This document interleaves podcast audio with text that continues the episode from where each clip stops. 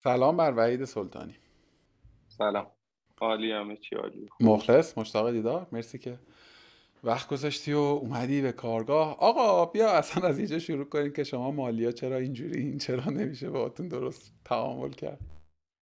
آه چلنج خوبیه. این سوال و اینکه دغدغه خود منم هست. یعنی اینکه خود ما هم که میشینیم تو جمع بعضی دوستانمون صحبت می‌کنیم.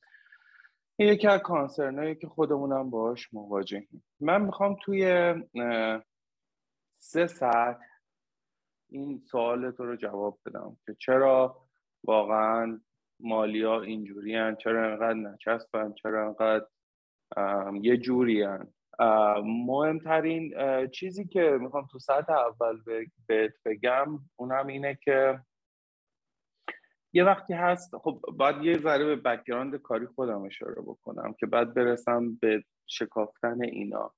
من یه زمانی توی هنکل بودم هنکل ایران که شرکتی بود که guideline داشتیم کلی structure داشتیم و توی این structure داشتن ها در واقع ما همه چی برامون مشخص بود. حتی ما برای رانندگی کردنمون هم guideline داشتیم. جالبه شاید بدونیم مثلا ما حق نداشتیم یه سری کار خاص رو بکنیم. حین رانندگی. یا مثلا در مورد کادو گرفتن از افراد خارج از شرکت ما حق داشتیم تا 70 یورو کادو بگیریم. بیشتر از اون می‌رفت توی case فراد. این یه structure شما در نظر بگیر. یه structure هم structure IIG یا گروه اسنپ که اونجا بودم. اونجا structure یه گروه یه استارتاپی خیلی fast growing خیلی در حال پیشرفت سریع و هر روز می اومدی می‌دیدی ده نفر 20 نفر 50 نفر اضافه شدن و روزی که من اومدم رفتم اونجا 100 120 نفر آدم بود. روزی که داشتم می اومدم بیرون حداقل 2000 نفر فکر کنم توی خود گروه داشتن کار می‌کردن. و یه عدد یه رشد عجیب غریبی. توی حالت اول توی هنکل ما یه استراکچر داشتیم توی این استراکچر تصمیم گرفتیم بهمون گفته بودن که باید چی کار بکنیم. تو حالت دوم دلیگیشن اتفاق افتاده بود. یعنی زمانی که یاد و کیت اومدن با من صحبت کردن فول آثوریتی به من دادن و من می‌تونستم و با توجه به تشخیص خودم من میومدم تصمیم می‌گرفتم که آقا چه سطحی از کنترل برای چه لولی مناسب هست و کجاها باید ignore ش بکنیم. توی سازمان ها یا مثل هنکل میای یه structure میدی و میگی آقا توی این structure با این guideline بیا کار بکن. یا میای میگی که آقا fully delegation delegate شد به تو per case خودت تصمیم بگیر و بر اساس اون نالجی که داری و اون مشکل رو حل یه نکته هم این لابلا هست که باز توی اون کیسی که دلگیشن اتفاق افتاده یعنی به تو گفتن آقا برو با صلاح دید خودت تصمیم بگیر این اتفاق میافته که اون شرکت تو چه استیجی از رشد هستش؟ اگه استراتژی رشدش اگریسیو هست یا یک استراتژی رشد خیلی خشن داره می‌خواد بره سریع رشد بکنه. مثالی که من همیشه می‌زنم این شکلیه. شما وقتی که با یه ماشین داری 160 سرعت میری فقط باید نگران چپ کردنش باشی. نباید نگران این باشی توی دست انداز کوچیک اگه افتاد چی میشه. نمی‌تونی گیر بدی به اون راننده ای که داره 160 سرعت میره. چرا این چاله کوچیک رو ندیدی؟ چرا؟ چون داره با 160 میره. اون با فوکوسش روی این باشه که ماشین چپ نکنه. ولی وقتی خب میری داری با یه سرعت کمی رشد داری می‌کنی داری با سرعت 80 تا داری میری خب اونجا می‌تونی انتظار داشته باشی که خب اوکی این چاله کوچیک هم تو ببین این دست اندازم مثلا با احتیاط هست. این استراتژی رشد توی اون حالت در واقع حالت که delegation اتفاق میفته خیلی هم متاسفانه توی شرکت ایرانی نه میان guideline به تو میدن که آقا این guideline هست. نه می‌ذارن تو guideline ی تصویب بکنی که توی ساختاری حرکت بکنی مثل هنکل نه delegation ی اتفاق میافته که تو تصمیم گیرنده محض باشی. خب؟ و اتفاق بد دیگه ای که میافته اینا معمولا تمرکزشون روی پیشگیری از وقوع تقلبه. یه مایندستی همشون دارن که آقا یه مش دوست توی این ارگانیزیشن هست تو به عنوان مالی باید دزدگیری بکنی. و این نقشی رو که ازت طلب دارن و تو چون ساختار نداری دستت هم باز نیست کانزرواتیو میشی. به صورت ناخودآگاه میشی یه آدم محافظه کار دست به اسایی که هم خودش گیجه هم توی اون گیجیه در واقع نمی...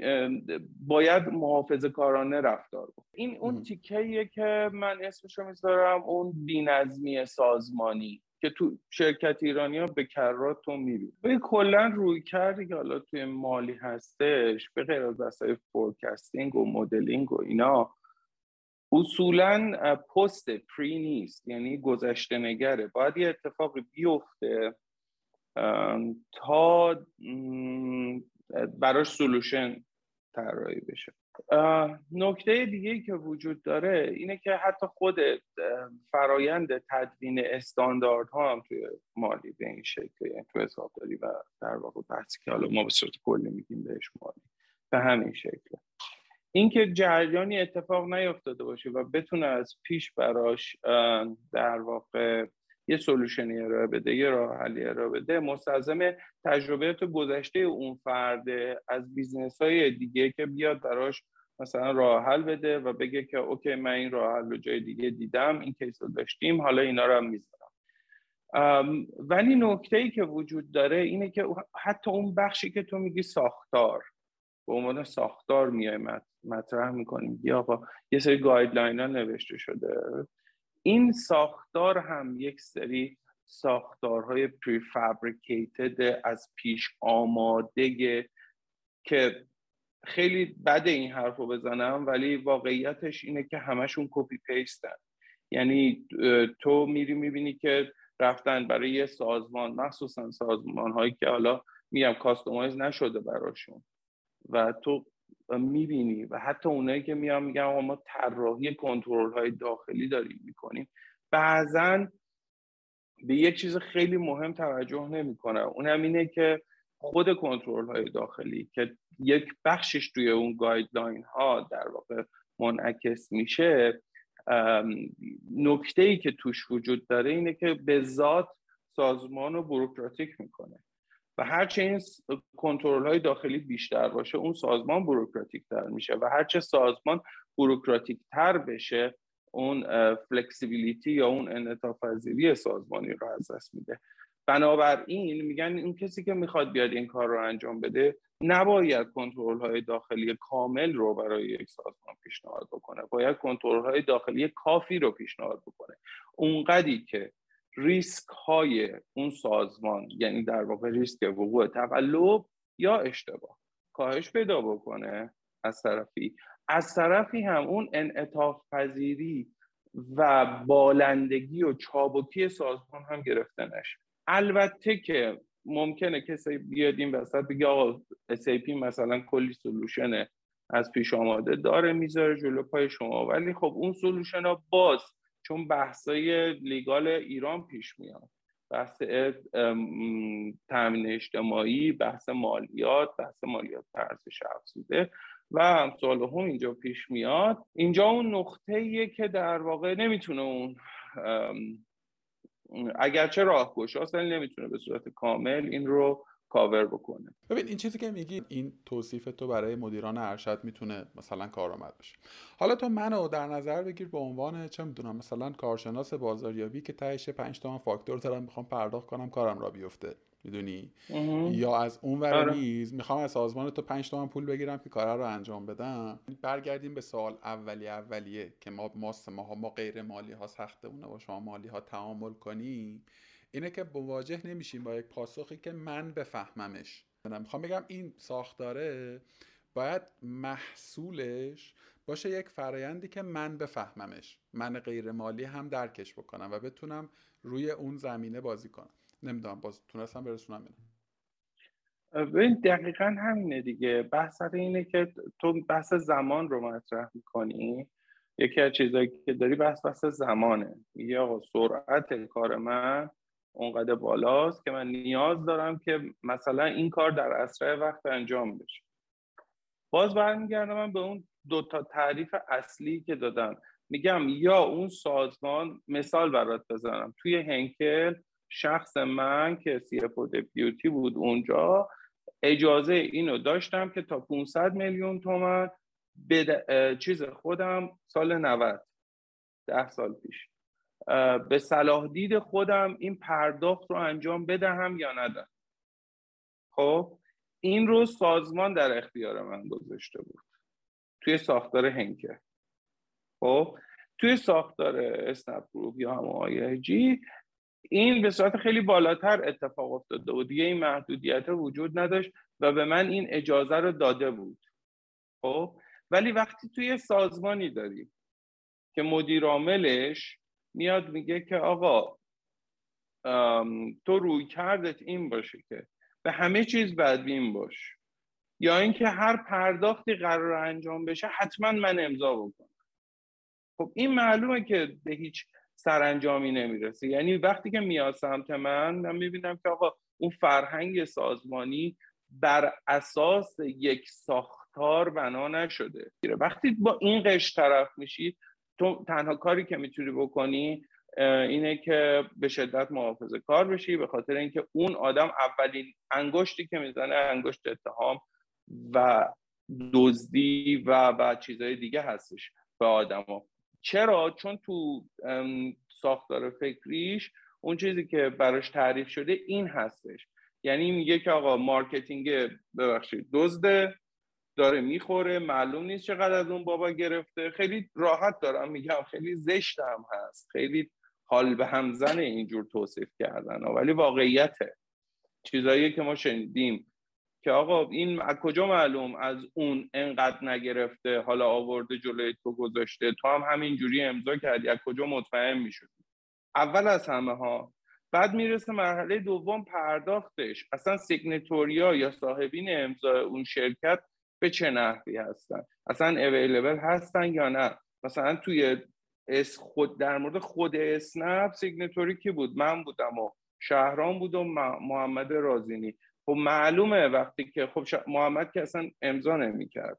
من و شهران بودیم و همیشه available بودیم و شهران کلا بیشتر روی امضای من امضا می‌کرد و سریع انجام می‌شد می‌رفت. ولی توی ساختاری وقتی داری که این یه یه هیئت مدیره اون سر شهره یه هیئت مدیره یه سر دیگه شهر و هر مثلا سه تا هم امضا داره خب معلومه پرداخت به تعویق میفته وقتی که تعریف نشده برای سطح های مختلف این پرداخت شدنی که الان کیس توه خب معلومه به عقب میفته اینو مالی باید بگه بعد میگه. کما اینکه خود من گفتم توی یه تجربه ایرانی دیگه داشتم. اینو گفتم. ولی اتفاقی که میفته چی؟ آقا من دوست دارم روی هر چه می‌دونم بالای 5 میلیون هم من خودم امضا کنم. اینجا کار می‌تونی بکنی؟ مگه می‌تونی همون لحظه تو پرداخت بکنی؟ پس من اینجوری می‌فهمم که پس من اینجوری می‌فهمم که سازمان هایی که تعامل در واقع نیروهای فنی با نیروهای غیر درشون دچار مسئله است ریشه یابی که بکنی برمیگردی به فاندرها و مدیران ارشد که اون آزادیه رو به مدیر مالی نمیدن یک بخشیش یک بخشیش من فکر کنم یه سه هلوش چهل درصد این قضیه شاید برمیگرده به این. یه بخش دیگه هم داره البته. یعنی توی اون لایه اولی که گفتم این, این, این وجود داره اون ساختار سازمانیه اون در واقع بینظمی سازمانی هستش که داره نقشیفا می‌کنه.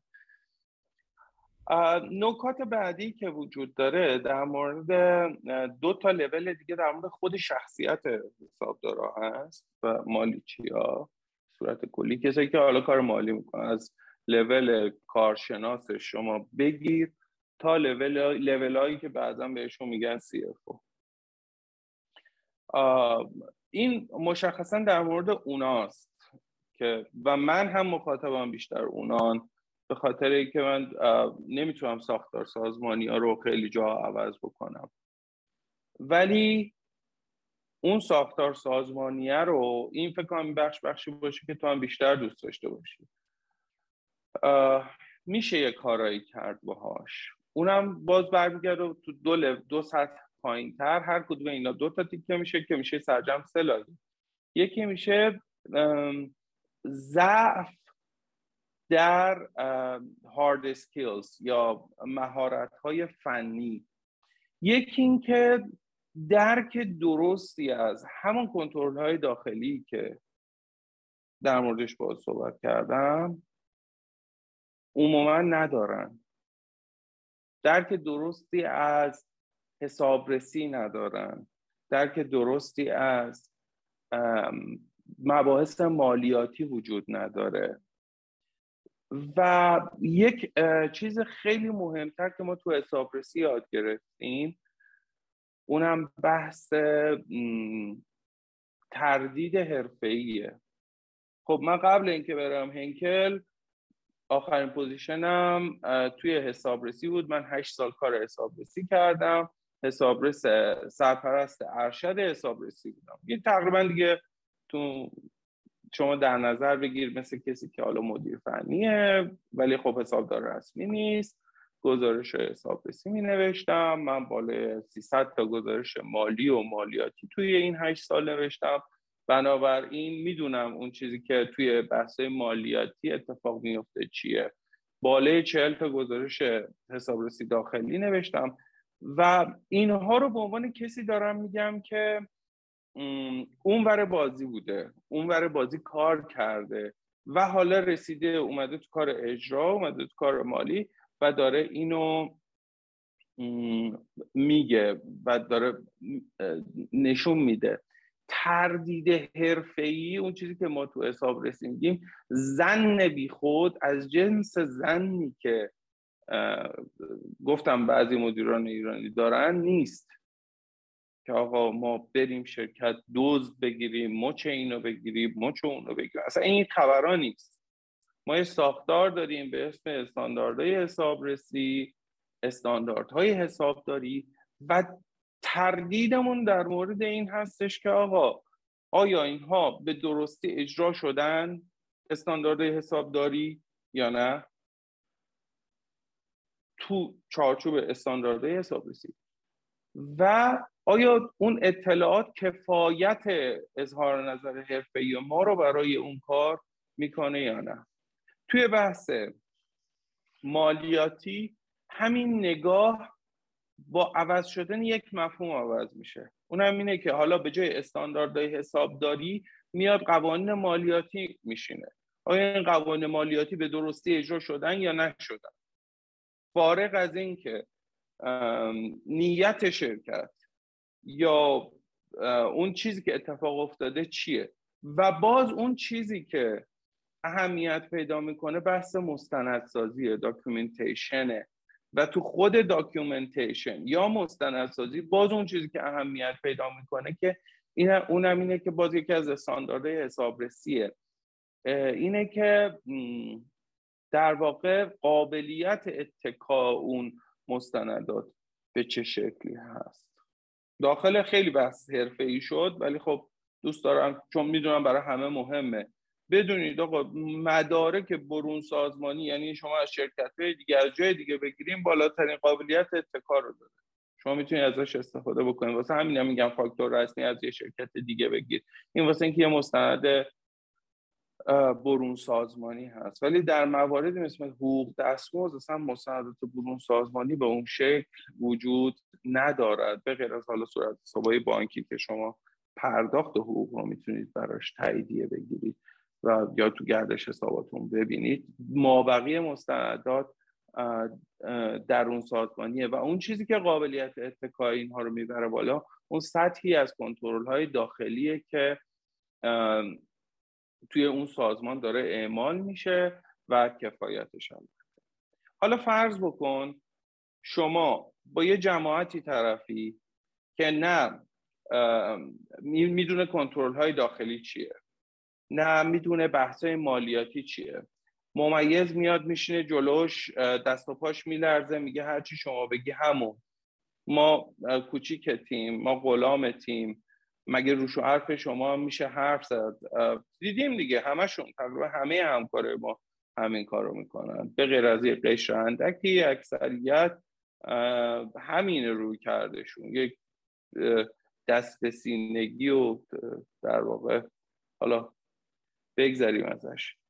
وقتی که این طرف نمی‌دونه هیچ کدوم از اینها رو چند جا اتفاق براش میفته چند تا چیز رو توی کلام این جماعتی که ما داریم ازش انتخاب انتقاد می‌کنیم شنیدید. حسابرس ازم می‌خواد. اداره امور مالیاتی چه می‌دونم دارایی ازم می‌خواد. اگه این کار رو نکنم مثلا تامین اجتماعی بدبختم می‌کنه. این از کجا اومده؟ این یه تیکش برمیگرده به ضعف تکنیکی خودشون. خودشون ضعف تکنیکی دارن. نه رفتن یاد گرفتن نه رفتن مطالعه کردن نه حتی حاضرن گوش بدن.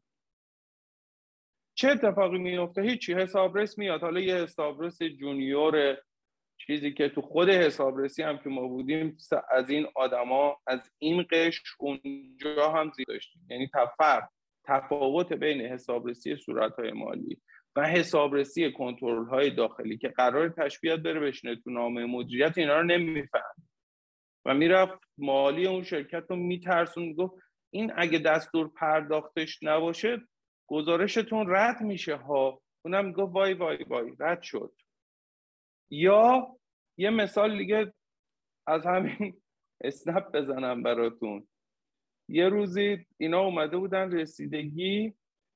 یکی از این ممیزین محترم برگشت گفت خب سود نداشتید. شرکت رسه البته من خامی کردم این حرف رو ولی برگشتم بهش گفتم که برگشتم بهش گفتم که اوکی لطف کن همین الان بنویس برام. همینی که گفتی و بنویس. مگه نمیگی علر رسم همین الان بنویس دیگه. اوکی قبول. اون کسی که ارشدش بود برگشت گفت البته منظور این نبود. گفتم آقای محترم کجای قانون؟ اومده گفته که شرکت اگر سود نداشته باشه علر رسه این حرفا حرفاییه که چیت می‌کنن در اصطلاح. نمی‌دونم چی, چی میشه گفت؟ چیت کردن حسابرس مالیاتی که خودشون هم حتی بعضا ندارن داکیومنت. سواد ببخشید سواد این کار رو ندارن. میان به اینا میگن برای اینا میشه حجت و اینا میان رویه کارشون قرار میدن. یه خاطره برات تعریف کنم اونم اینه که توی کیس بامیلو یه اتفاقی که واسه ما افتاد. اون زمان این بودش که داشتن یه موردی رو بند می‌کردن.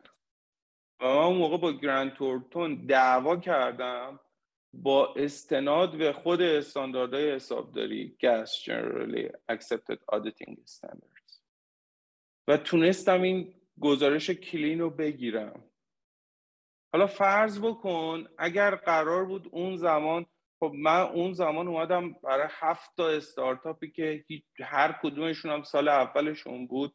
چجوری می‌تونستم بیام بجنگم و گزارش حسابرسی کلیم بگیرم؟ در صورتی که خودمونم می‌دونستیم که واقعا هنوز خیلی زیر ساختمون برای اون کار آماده نیست.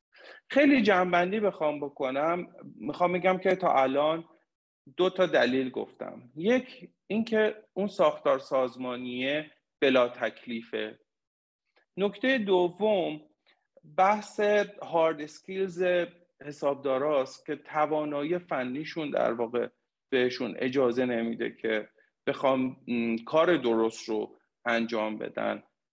و بخوان از business support بکنن business رو support بکنن حمایت بکنن اون جاهایی که میشه ریسک بکنن. پشت business وایسن و یه سری کارا رو انجام بدن واسه اینکه کار business درست انجام بشه. یک تیکه دیگه هم داره اونم بحث soft skills شونه که این عدم اطمینان و عدم آگاهی با اون عدم وجود ساختار سازمانی مناسب باعث شده که اینا کلا اشاره کردم قبلا دوچار اینا هم دوچار یه دیلوژن بشن دوچار یک توهم بشن در مورد حسابرسی در مورد بحث مالیاتی بحث بیمه یا امثال هم. و یه روی کرده خیلی خیلی محافظ کارانه در پیش بگیرن.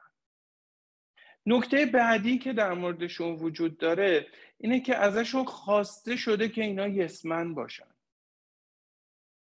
عملا من توی شرکتی بودم. عملا ما رو می بردن اونجا به عنوان سی لول به عنوان سی اف می‌گفتن آقا شما بیا توی این جلسه صحبت بکن. و بعد من می آرگیو می‌کردم. گفتم آقا کارش کار که داری می‌کنی مثلا اینجاش اشتباه اونجاش اشتباه. بعد مدیر عامل من استادم که میگه آقا دیگه حالا شما خیلی هم چیز نکن. من گفتم خب اگر قرار خودت تصمیم بگیری خب من چرا آوردی؟ اگر قراره که من ولی نظر بدم دیگه از من نخواه یسمن باشم. این یسمن پروری یا چجوری بهت بگم؟ یه جوری متملق پروری اینها رو سوق داده به اینجا که علاوه بر اینکه سواد ندارن علاوه بر اینکه توانایی اینکه توی اون لحظه های بحرانی بخوان تصمیم بگیرن ندارن اون چیزی که نهایتا میفروشه براشون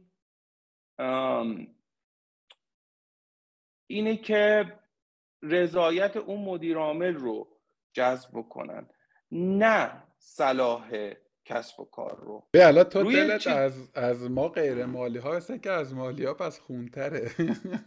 ببین به شدت به شدت. به خاطر اینکه اون چیزی که باعث شده این حرفه زلیل باشه اینو جدی دارم میگم دقیقا همین آدما هستن. چرا میگی زلیل؟ تعریفت از زلیل چیه؟ ببین نگاه کن نسبت به جایگاهی که توی حالا بالاخره شما تو نگاه کن یه CTO بیشترین حقوق سر بیشترین حقوق رو می‌گیره. یه CMO تاج سر مجموعه است. نه آقا سی خدایی شما سی اف او ها از سی ام او ها بیشتر پول می‌گیرن. بستگی داره. بستگی داره که کی باشه. الان خیلی زشته خب. بپرسم تو شرکت شما الان چه شکلیه. تو شرکت ما که خب کلا جایی که من هستم خب کلا حالا نه ولی جدی تا جایی که من مثلا می‌دونم شاید اشتباه می‌کنم. و ببین سیتیو که بقول تو هیچی اصلا خیلی مهربان یه گوشه دیگه است. بعد در واقع معمولا در واقع head marketing و head مالی توی یه range ی دریافتیشونه.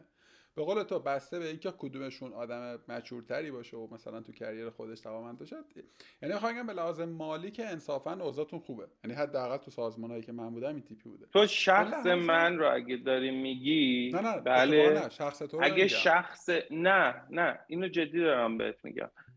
یا مثلا شخصای دیگه ای که داری شاید بنچمارک هایی که تو ذهنته این این آدما خیلی محدودن می‌دونی؟ انقدر زیاد نیستن که تو مثلا بگی که خب حالا کلا این کتگوری داره انقدر می‌گیره. نه واقعا. اکثریت قریب به اتفاق این جماعتی که من دارم ازش نقد می‌کنم و به جا هم کم داره حقوق می‌گیره اکثرا خیلی حقوقای کمی می‌گیرن. من چند تا چیز صحبت کردم در مورد اون بحث soft skills ش گفتم که یکی delusion هایی که دارن یکی اینکه ازشون انتظار میره که yes-man باشن. به عنوان yes-man personality دنبال art of deception ن تا یه کار درست انجام دادن. و بعد در مورد این صحبت کردم که خب اکوسیستم در مورد من چی میگه؟ به علاوه این که این یسمن بودنش ازشون پروتکتشون می‌کنه ازشون حمایت می‌کنه در قبال اشتباهاتی که کردن و با یک گفتن عذرخواهی ساده از بین میرن. یکی دیگه از چیزهایی که در واقع جالبه که بدونیم هممون هر کدوم از آدم ها یک لولی از ego stickiness توشون وجود داره. یا در واقع میشه گفتش که اون چیزی که می‌تونیم بگیم به عنوان اینکه به خودشون خیلی دوست دارن بچسبن و بگن که خب ما داریم درست میگیم. این ego stickiness تو همه آدما وجود داره. ولی توی این جور آدما یک منشأ قدرتی میشه برای اینکه اونها این رو به ظهور هم برسونن. خب یه جایی افتادن که قدرتی افتاده دستشون و می‌تونه این رو هم در واقع برآورده بکنن اون نیاز درونیشون رو توی این رابطه. این هم یکی دیگه از مواردی هستش که ما می‌بینیم. یعنی سر کار می‌ذارن. من دیدم بعضی وقتا. بعضی وقتا اینا عمدن سر کار می‌ذارن. عمدن یه سری چیزا درست انجام نمیدن. فقط بخوام بگن که ما مثلا دست بالا رو داریم یا لوریج داریم نسبت به یه آدمای دیگه.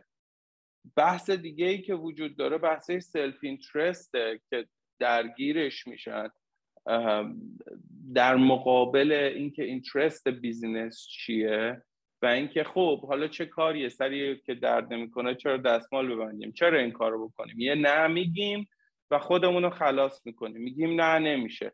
فردا هم به کسی لازم نیست جواب پس بدیم. بخوام این بحث رو جمع بندی بکنم بحث چلنجی که داشتی تو.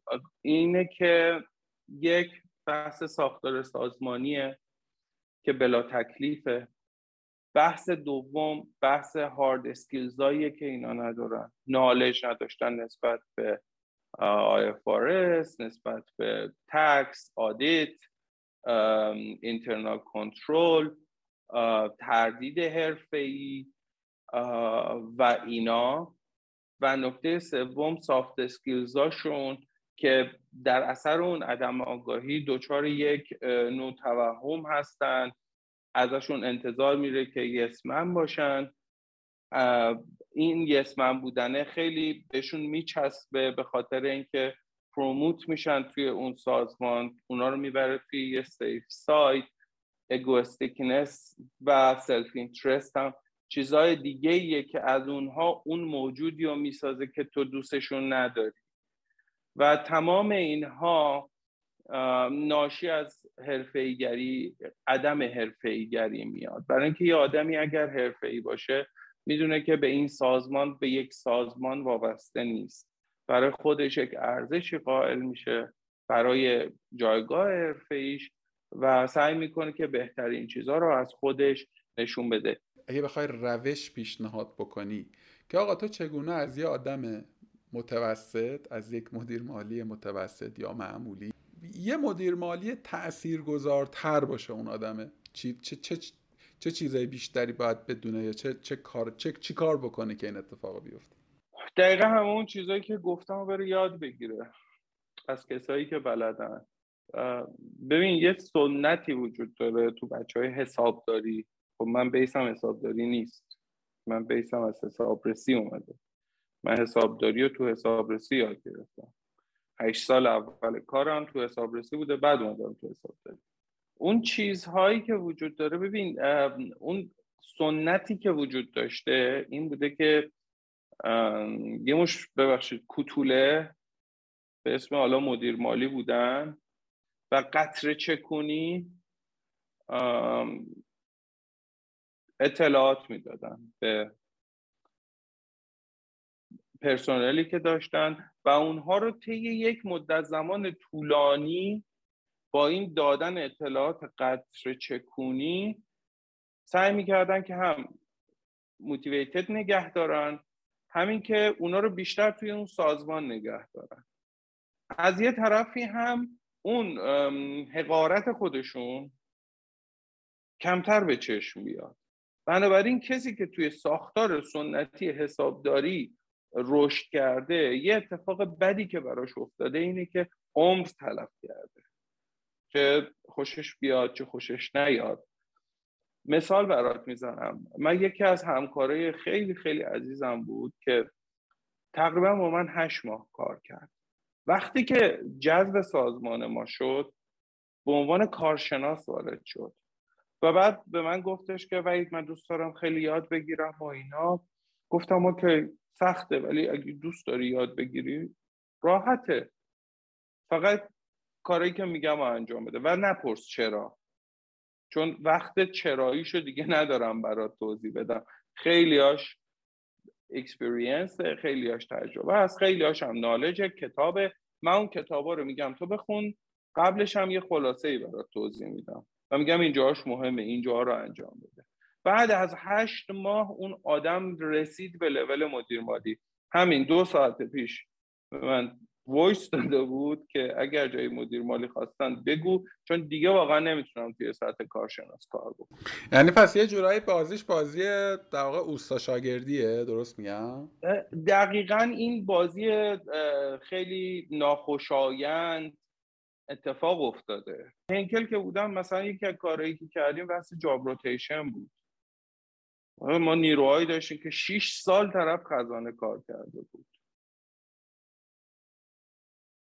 خب. ببین یه سوالی بذار همینجا بپرسم. مثلا این job rotation تعریف کردن یه کار متعالی HR یه خب که هنوز مثلا خیلی از HR ندارنش و اصلا توی تو خودت عاملیت این قصه بودی یا اینکه نه HR مثلا هنکل اومد این کار رو تعریف کرد که گفت آقای سلطانی این این این مدل رو باید توی division ت مثلا پیاده بکنی.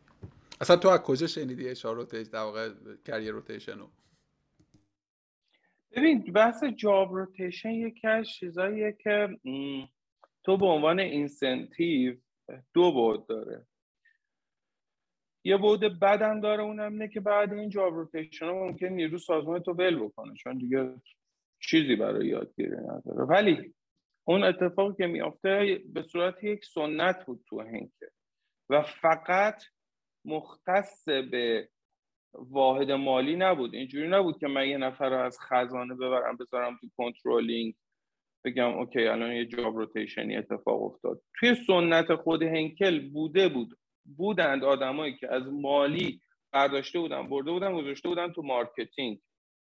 از marketing آورده بودن گذاشته بودن تو supply chain یعنی این سنت بود. به علاوه این که چیزی که واقعیت خودم می‌دیدم و خیلی بحث اخلاقی بود که آقا این آدم چرا باید عمرش 6 سال مثلا توی خزانه تلف بکنه؟ چرا نباید چیزای دیگه یاد بگیره؟ آینده این آدم چی میشه؟ اگه فردایی هنکلی وجود نداشت این می‌خواد بره بیرون بگه من چی کار کردم؟ 6 سال فقط خزانه کار کردم نشستم چک گرفتم چک تحویل دادم. این خب چیز جذابی نیست. یه نکته ای هم این وسط هست برای اون جاب روتیشنه اون هم اینه که میل به پیشرفت و میل به توسعه فردی در واقع باید توی اون آدم وجود داشته باشه.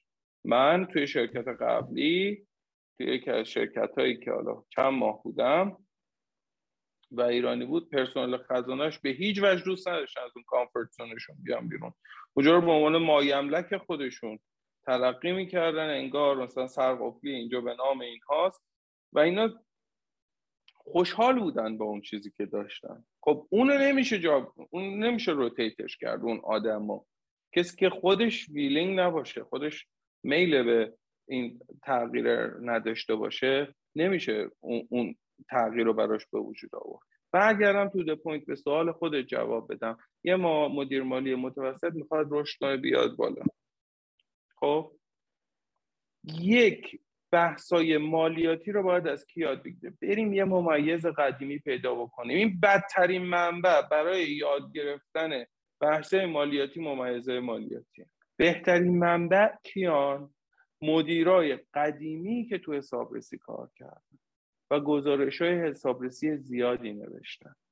با اینا سر کله زدن. با همین کارشناسا. که اون گزارش 272 که دیگه برداشته شد. حالا بعد از سال 91 92 دیگه برداشته شد بین رفت دیگه این فرصت از بین رفته که نمی‌تونن یاد بگیرن کسایی که تو مالیان اونا به عنوان یه سورس خوبم می‌تونن بهشون بگن و بگن آقا اصلا نحوه خوندن قانون چه شکلی؟ و کلاس هایی که حالا بیرون هست می‌تونید دید کلی بهشون بدید. در مورد آی, فارس نه استاندارد ایران استاندارد ایران بازم جامعه حسابداران رسمی ایران. اون و کلاس هایی که جامعه حسابداران رسمی ایران می‌ذاره خیلی خوبه. برای آی کلاس پکت خیلی خوبه. سلف استادی هم می‌تونن بکنن. اون هم می‌تونه بهشون کمک بکنه. بحث reporting خیلی بحث مهمیه. باید انقدر report ببینن انقدر search بکنن انقدر ذهن report سازی تربیت بکنن که توی لحظات مختلف بسته به نیاز اون گزارشات خاص رو بتونن در واقع تهیه بکنن. بحث دامنه کاربا انقدر گسترده است که من یه چند تا benchmark و مثال زدم برای اون رشده که بخواد اتفاق بیفته. ولی مثلا می‌تونیم بگیم آقا تو forecasting چی کار باید کرد؟ خب تو forecasting باید یا تو بحثه بودجه پیش بینی اینها در واقع باز بحث خیلی متفاوتیه. source اونجوری وجود نداره. بیشتر باید بشینن کتابای به نظرم ACCA رو بخونن اول از همه. بعد برن گزارش هایی که مثلا مؤسسات حسابرسی دادن اونها رو بشینن بخونن. اونها باز بهشون دید میده. می‌تونن کمکشون بکنن. ته بازی شانس کاری مهم هست ولی میل به یادگیری بالاخره به قول مولوی آب کمجوی تشنگی آور به دست تا به جوشد آبت از بالا و پسته. اگر کسی میگه من نمی‌دونم اگر کسی میگه من نمی‌تونم اگر کسی میگه نیست نمیشه. به نظرم حرف غلطیه. یه روزی که من قاچاقی کار می‌کردم تو سازمان حسابرسی من کار می‌کردم به واسطه یکی از دوستان پدرم که حالا از اونجا از سازمان بازنشسته شد. من می‌رفتم سر کاری که براش حقوق نه تنها نمی‌گرفتم که اگر میفهمیدم منو مینداختن بیرون. و بعد از اینکه سربازیم تموم شد و من رفتم چهار سال سابقه کار داشتم. ولی هیچ پروفی نداشتم بگم که آقا من اینقدر کار کردم. من یادم اون مؤسسات می‌رفتم می‌گفتم من فلانجا اومدم اینجا به عنوان جونیور حسابرسی کار بکنم. باورت نمیشه ریجکتم می‌کردن. حتی مصاحبه با هم نمی‌کردن. حتی مصاحبه. اولین کاری که پیدا کردم کار حسابرسی بیمه ای بود. یکی از این مؤسسات یه مؤسسه دیگه ای اومده بود گفته بود نیرو داری گفته بود یکی احمقی اومده اینجا رزومه پر کرده بیا بگیر بنداز ببین به دردت می‌خوره یا نه. منم رفتم اون بند خدا مثلا دفترم نداشت. رفتم چهار ماه با چهار پنج ماه حسابرسی بیمه ای کار کردم. بعد باز همین به این search هم ادامه دادم. رفتم باز بعد اون چهار ماه بعد چهار سال بعد اون چهار ماه باز از صفر به عنوان نیروی صفر بهم زونکن می‌دادن پانچ می‌کردم چه می‌دونم کاغذ میذاشتم تو چی بیسی که تو حسابرسی هست. که آقا تو بلد نیستی. از صفر. من بعد یک سال و چهار ماه شدم حسابرس ارشد. بعد شیش ماه شدم سرپرست. یک سال بعدش یه مؤسسه دیگه رفتم شدم سرپرست ارشد. من یادم توی اون سالا سال 87 بود. اون کسی که سرپرست من بود باز میگفتش تو خیلی پر روی. زیاد عجله داری واسه یاد گرفتن. میذارمت در اصطلاح حالا آمیانه خودمون تو شاخی میذارمت سه ما تو مؤسسه. الان البته دوستیم با هم بعد اون 13 14 سالی که بودش میذارمت تو مؤسسه بشینی پرونده مرتب بکنی. پرونده مرتب کردن تو حسابرسی تحقیرآمیزترین کاره. یعنی تو انقدر آدم داغونی هستی که اصلا نمی‌ذارن نمی‌برن سر کار کار بکنی. منو چهار ماه گذاشت تو اون مؤسسه. من توی اون چهار ماه تمام کارورگاشو کپی کردم. نشستم گریه کنم. نشستم قصه بخورم بگم که ای بابا منو رد کردن. من چقدر خاک تو سرم من چقدر فلانم. نه من تمام کاربرگاشو کپی کردم. تمام یادداشتاشو کپی کردم آوردم خونه. اون زومکن هنوز تو خونه منه. هر چی که گفته بود هر کاری که کرده بود همه اون حسابایی که به من یاد نمی‌داد من یاد گرفتم و دست بر قضا یه مدیر اون روزا توی اون مؤسسه بود و من هر چی سوال داشتم ازش پرسیدم. اون چهار با اندازه چهار سال منو انداخت جلو. بعد فهمیدم که ای اینا که اینقدر خوب گزارش می‌نویسن دو تا کتابه. مگه این دو تا کتاب رو داشته باشم تمپلیت 300 تا 400 تا گزارش حسابرسیه. می‌تونم گزارش حسابرسی بنویسم. و من اون رو اومدم آنالیز کردم لیست کردم گفتم این بندا بنده دیفالت دارن می‌ذارن. اینا تکراریه اینا داره اتفاق میافته. من هیچ وقت نکشیدم عقب.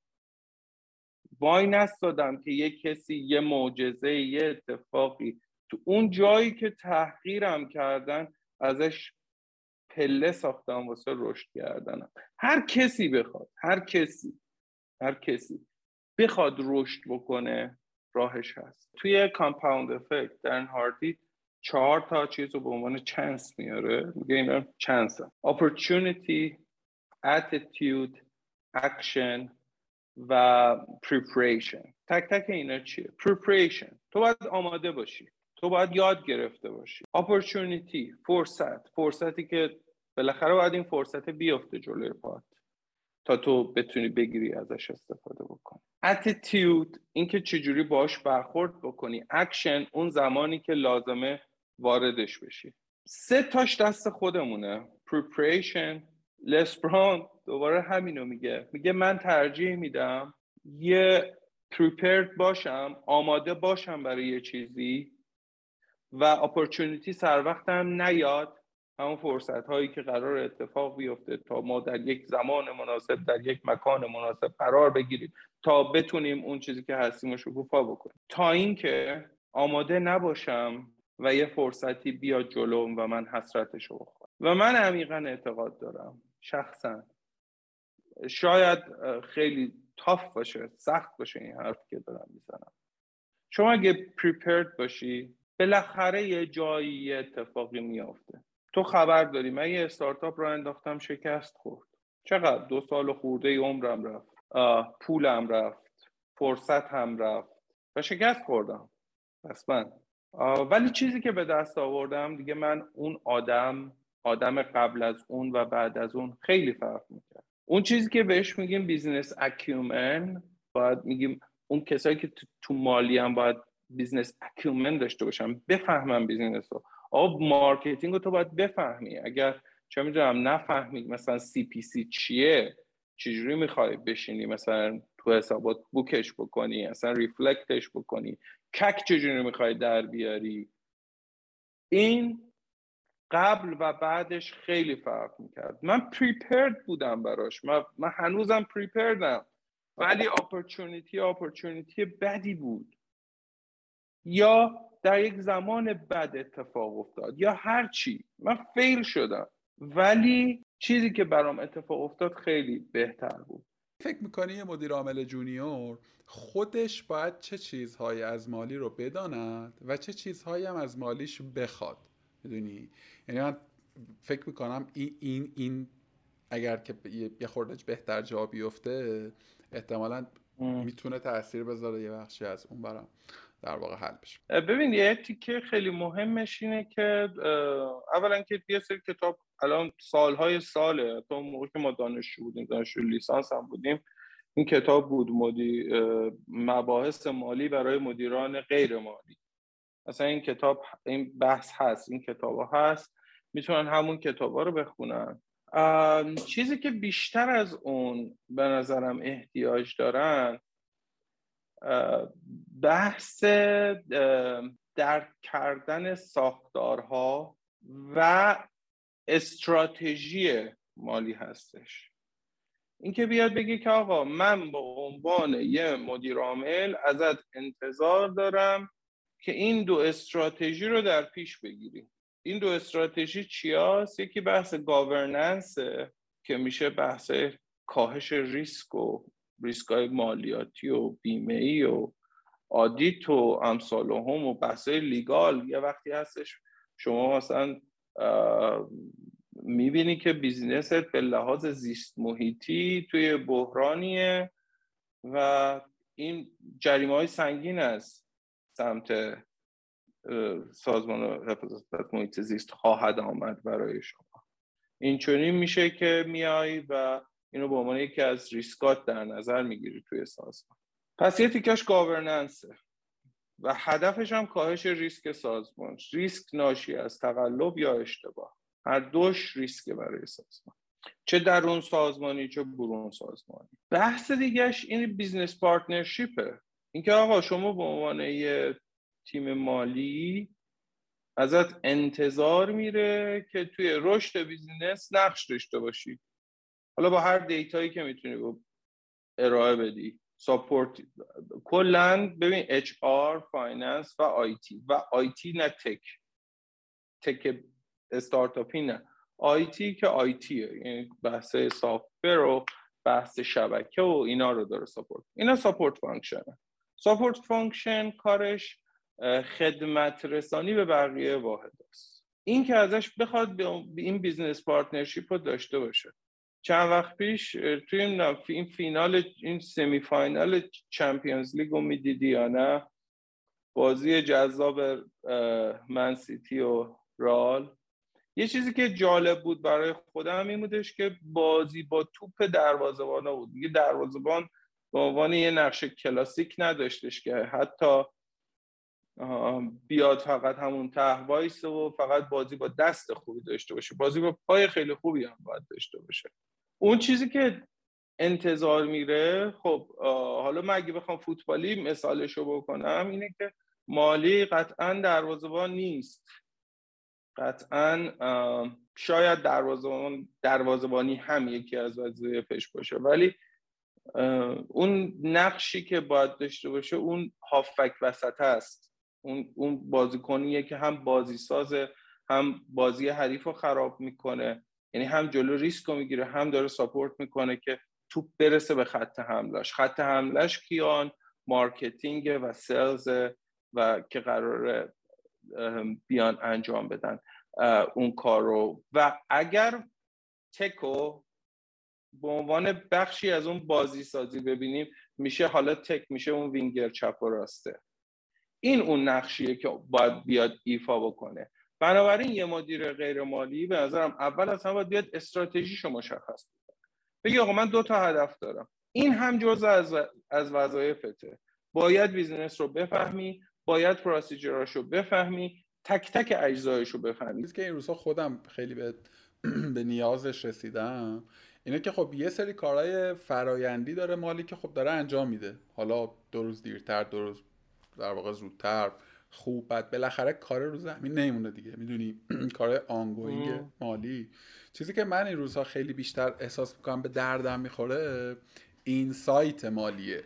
یعنی اصلا بفهم آقا من الان اوضاعم چه شکلیه با همین فرمونه برم جلو شیش ماه دیگه کجا ایستادم؟ چه ریسکایی احتمالا وجود داره که من اصلا حواسم بهش نیست. کجاها داره مثلا هزینه افزایش پیدا می‌کنه و قس علی هذا ببین یه چیزی که وجود داره و این دیگه خیلی خیلی خیلی سخت بحثش بحث non financial data یعنی شما وقتی که داری تحلیل می‌کنی یک بحث یه اعداد یه وقتایی بهت دروغ میگن. بذار اینجوری بهت اعداد یه وقتایی دارن بهت دروغ میگن.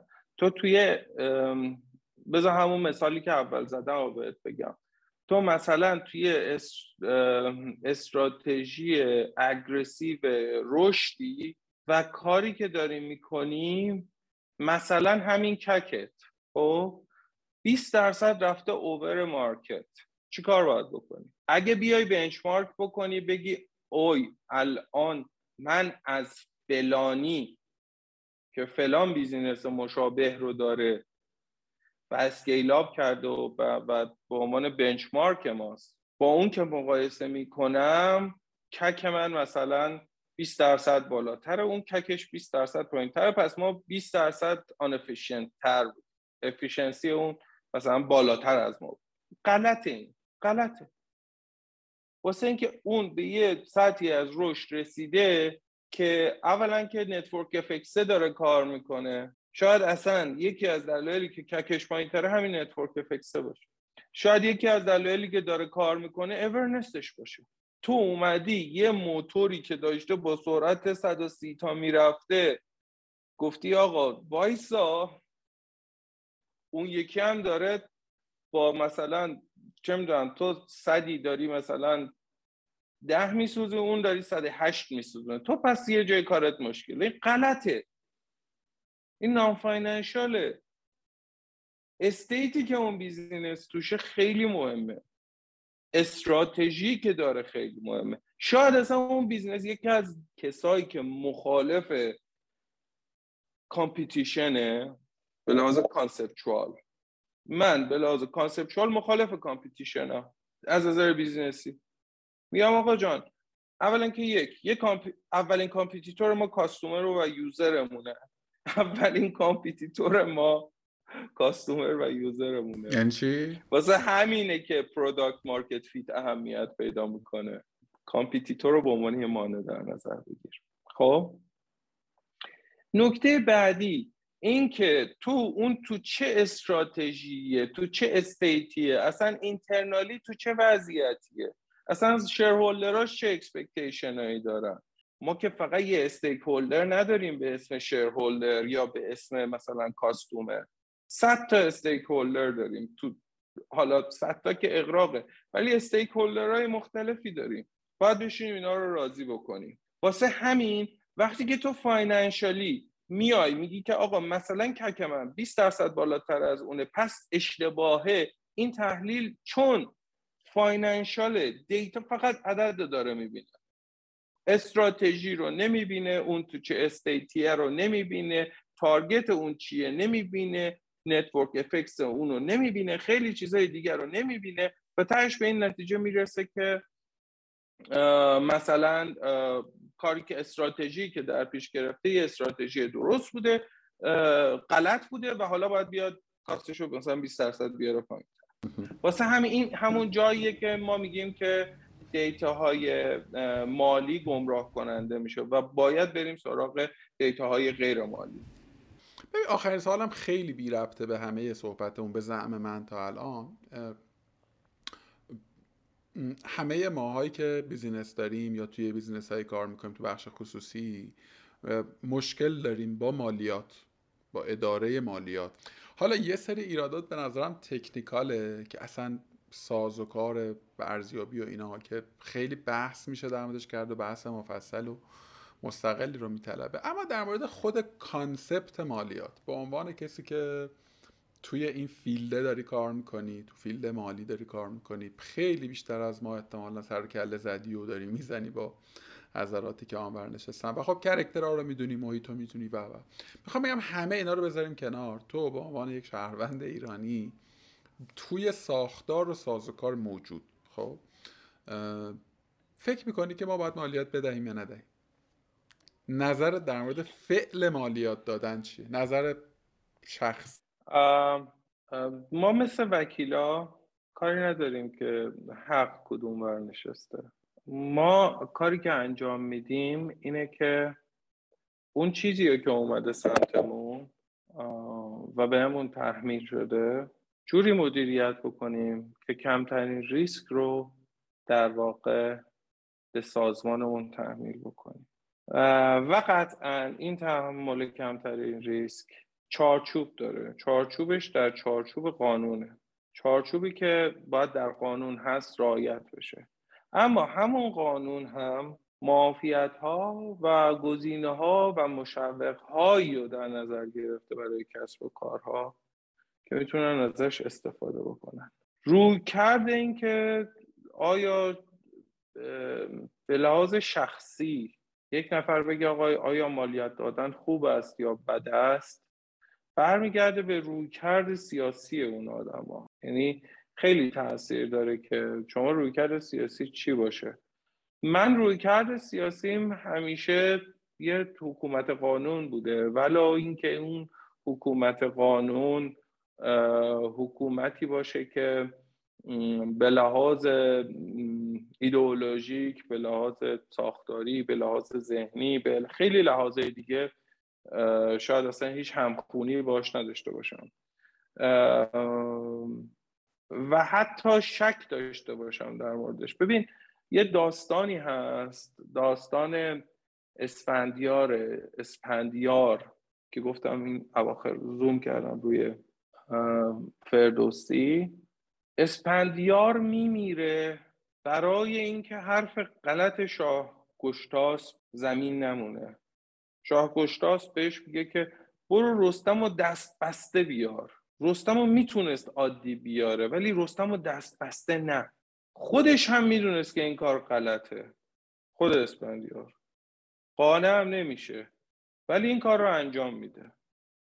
حتی اگر اون جایی که میشه رستم به عنوان نماد ملت ایران قرار جلوش وایسه و بزنه از بینش ببره و انتهای اون بشه بازی دو سرباخت.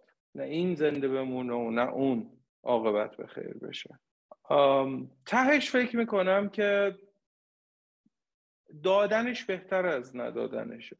و این تا زمانی معنی پیدا می‌کنه که این مالیات دادن منطقی متناسب و در چارچوب همون قانون باشه نه فراتر از اون قانون. و اگر قراره چیز جدیدی بیاد باز باید قانون اتفاق بیفته. چیزی که توی ایران اتفاق نیفتاده ملت سازیه چیزی که توی این مملکت خیلی جدیش نگرفتن حکومت قانونه. واسه همین قهر قهرمانامون ایاران و تراران و کسایی که می‌زنن دزدی می‌کنن می نمی‌تونم از یکی میدزدن میدن و اون. به بهانه اینکه اون طرف چون یک جوریه یک ظلمیه و در واقع به خطاست. خیلی دوراهه دوراهه اخلاقی سختیه ولی من فکر می‌کنم این بهتر باشه این درستره مرسی. مرسی ازت. من هر آنچه که می‌خواستم پرسیدم.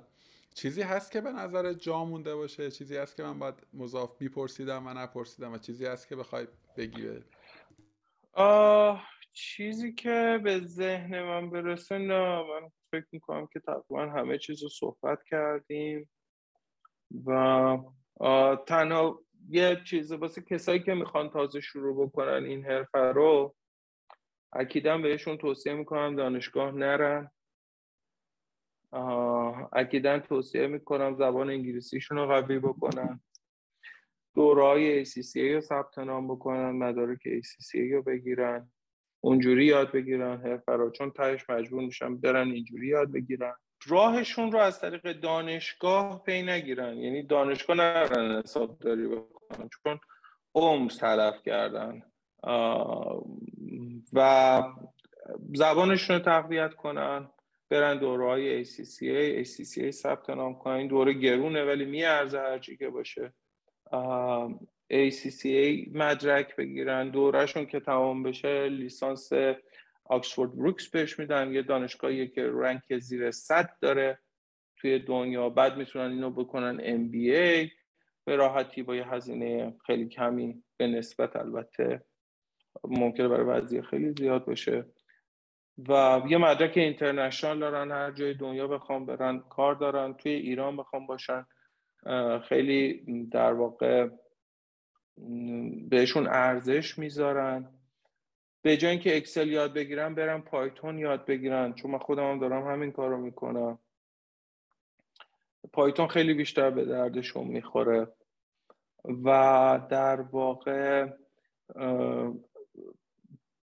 برن مثل یه بچه صنایعی مثل یه کسی که یا یه کسی که دیولوپره سعی کنم بفهمم فرایند چیه و این فراینده رو خوب بفهمن. اگه این کاری که گفتم رو انجام بدن فکر می‌کنم زیر کمتر از 7 سال و البته کار حسابرسی 6 سال کار حسابرسی بکنن 6 سال کار حسابرسی بکنن 4 سال کار اجرا فکر کنم 10 سال کفایت بکنه برای که واقعا سی اف باشن. با این ادویکیشن هایی که من گفتم. این مهمترین توصیه که من دارم بهشون و فکر کنم من خودم هم اگه برگردم به اون مقطعی که داشتم انتخاب می‌کردم بر اساس عقل معاش آرتور شوپنهاور که آقا یه کاری بکن که هشتت گرون نوع زندگیت نمونه مثل بقیه شاعرها بدبخت نشی بیچاره نشی. رسیدم به رشته حسابداری. و گفتم خب برم حسابداری بخونم که حداقل یه کاری داشته باشم مثل مثلا فروغ دم مرگم. مثلا 63 تومن و 8 نخ سیگار تو جیبم نباشه. حداقل یه زندگی حداقلی رو داشته باشم. خب البته به چیز خیلی بیشتر رسیدم. ولی اگه من برگردم به اون مقطع این کار رو می‌کنم. و خیلی خلاصه یوسف خودشون رو نبرن بندازن ته چاه می‌خوام این تهش رو با این شعر از عطار اگه اجازه بدی تموم بکنم. میگه رفته بودند و طریقی ساخته. یوسف خود را به چاه انداخته. جان یوسف را به خاری سوخته. وانگه او را بر سری بفروخته. می ندانی تو گدای هیچ کس. می فروشی یوسفی در هر نفس. یوسفت پا چون پادشه خواهد شدن. یوسفت چون پادشه خواهد شدن. پیشوای پیشگه خواهم خواهد شدن. تو به آخر هم گدا هم گرسنه سوی او خواهی شدن هم برهنه. چون از او کار تو برخواهد فروخت از چه او را رایگان باید فروخت؟ خیلی از ماها یوسفمون رو یا کردیم گدا داریم باش گدایی می‌کنیم یا بردیمش انداختیمش ته یه چاه چاهای ناامیدی چاهایی که ما نمی‌تونیم. چقدر وضع مملکت خرابه من چقدر بدبختم. خیلی چیزای دیگه. یوسفمون رو بردیم انداختیم توی اون چاها. یا به حقارت کشوندیمش. هرچی که گذاشتن جلوبون گفتیم چشم بله قربان هرچی شما بگید فارغ از اینکه اون یوسف ما یه روزی قابلیت این رو داره که پادشاه بشه. به تعبیر عطا. یوسف تو پادشاه خواهد شدن پیشوای پیشگه خواهد شدن. این اون چیزیه که دلم می‌خواد که بگم به کسی که داره این راه رو شروع می‌کنه. و اگه این راه رو رفت قطعا با این اسکیلز با این نگاه و با این هارد اسکیلز هایی که گفتم قطعا به نتیجه می‌رسه. آقا درود بسیار بر تو. چقدر؟ هم شروع هماسی و هم پایان هماسی شد. دست داد نکنه بدون اقراق من خیلی یاد گرفتم توی این گپ گفتمون حالا اشالله که بیشتر ببینیم همون بیشتر گپ بزنیم و گرده کنیم خلاص. قربون شما بشم. خیلی مخلص. آقا به امید دیدار فعلا. خیلی خوشحال شدم. مرسی میلاد. خیلی خوشحال شدم. قربونه خدا نگهدار. قربونه تو هم خدا